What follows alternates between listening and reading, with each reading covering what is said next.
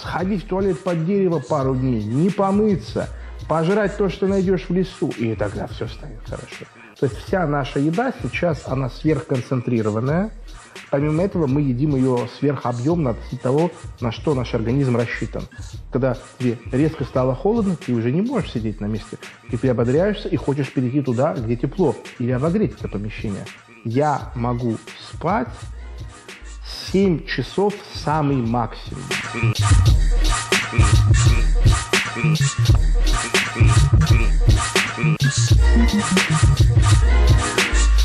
Когда мы говорили о воле к жизни, я обозначал вам три параметра. Это базовый дискомфорт, а, дуга институции и максимальное удовольствие, которое мы получаем. Сейчас поговорим о первом.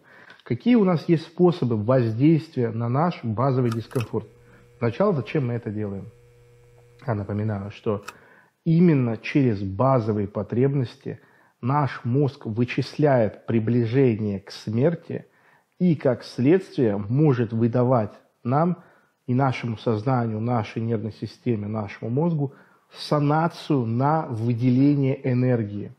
Да? То есть, когда тебе резко стало холодно, ты уже не можешь сидеть на месте. Ты приободряешься и хочешь перейти туда, где тепло, или обогреть это помещение. Когда ты очень сильно проголодался, понятие лень уже не существует. И наша задача а, разными инструментами, через разные факторы нащупать такое количество давлений на базовый дискомфорт, чтобы потом его направить в нужное русло, которое будет вызывать фоном потоковое разрешение на выдачу энергии. Над чем мы работаем? В первую очередь это, конечно, дыхательные упражнения и ограничение дыхания. Да, я всегда рекомендую это использовать как турбокнопку. То есть принудительное ограничение дыхания с затем э, его освобождением максимально вовремя и четко будет бодрить. Потому что потеря дыхания – это приближение к потере сознания, а для мозга нет разницы. Субъективно потеря сознания, механическая – воспринимается как смерть. Поэтому-то это и так и страшно, когда начинает работать наркоз или тебя душат в борьбе. Да? Для организма понятно, что если нас убивают, то жалеть нас не будут, нас скушают в дальнейшем. Это все, что касается тепла, да? то есть тот режим, в котором мы существуем а, в нашем помещении, какие контрастные, э, э, какие водные процедуры мы принимаем. У нас здесь очень много инструментов для воздействия. А, это а, мягкость и комфорт. Да?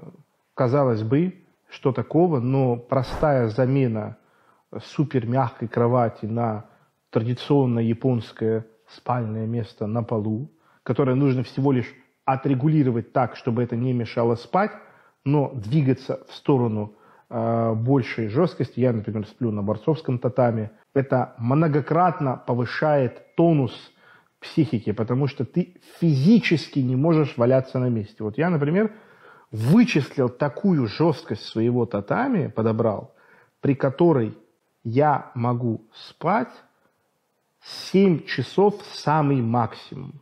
Эй, Иржан, Иржан, Иржан, блядь, заебал. Вставай, эй, салам алейкум. То есть, как бы я ни хотел валяться с утра, мне негде это делать в моей квартире. Физически. И вот здесь мы приближаемся к самому важному на этом примере. Наша задача не принудительно заставлять себя проходить через этот базовый дискомфорт. Мы будем тратить ресурс нашей нервной системы, который рано или поздно закончится. Наша задача – создать условия – которых по-другому уже будет невозможно. Да? Если вы будете пытаться заставлять себя не валяться с утра в постели, а у вас будет эта техническая возможность, то это вреднее, чем валяться. Еще раз. Пытаться заставить себя не валяться в постели вреднее, чем это делать. Да? Как алкоголику. Пытаться заставить не пить алкоголь вреднее, чем пить. Потому что вы заходите в энергетические долги, через самопринуждение, которые потом будут скомпенсированы дополнительной порцией того, от чего вы пытались спастись и уменьшить воздействие. Но об этом мы будем говорить позже. А затем, а, конечно же, это еда. как и ее объем, так и ее состав. И в первую очередь речь идет о сахаре. То есть любое употребление сахара сообщает организму вот просто максимальную успешность.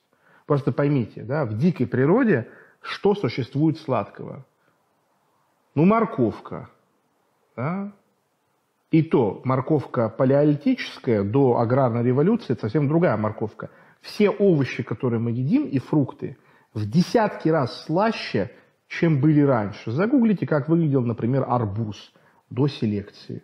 Арбуз до селекции представлял из себя на 90% белую мякоть и небольшие кусочки э, красной сладкой вот этой спелой начинки, которая была еще менее слаще, чем современный арбуз. Могу попробовать.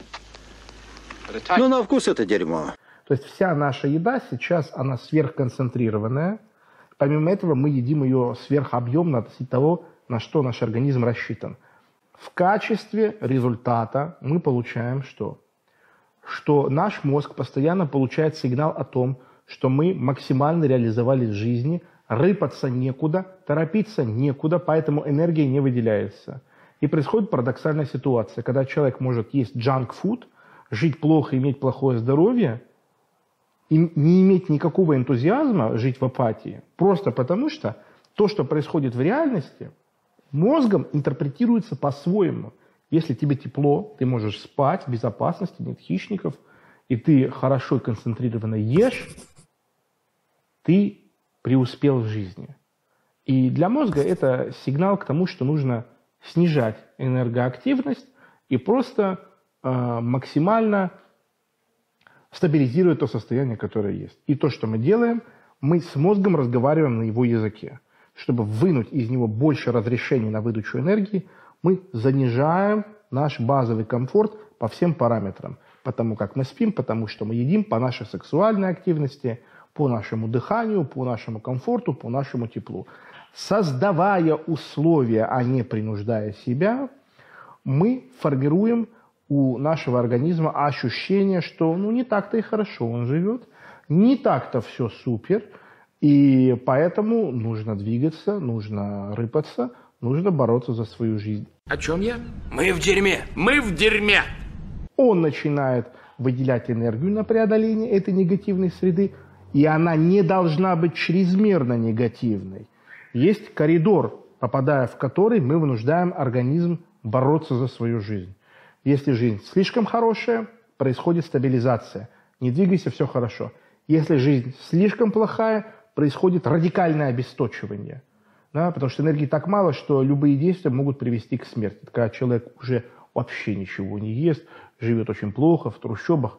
Да. Наша задача – нащупать коридор индивидуальный для каждого из нас с вами, в котором вы будете максимально энергичны. Если вы полностью уберете сахар, вы обесточите свой мозг и будете такой непонятный, вот такой соображаешь. Если вы будете жрать в три торты, вы будете валяться точно так же, только от усталости после этих тортов у вас кровь будет густая и сахарная. Нужно поймать этот коридор. Помимо того, что мы будем более энергичны, произойдет следующая вещь. Обострятся все наши впечатления и ощущения, потому что впечатлительность – это обратная сторона приближения к смерти – Никогда не забуду случай.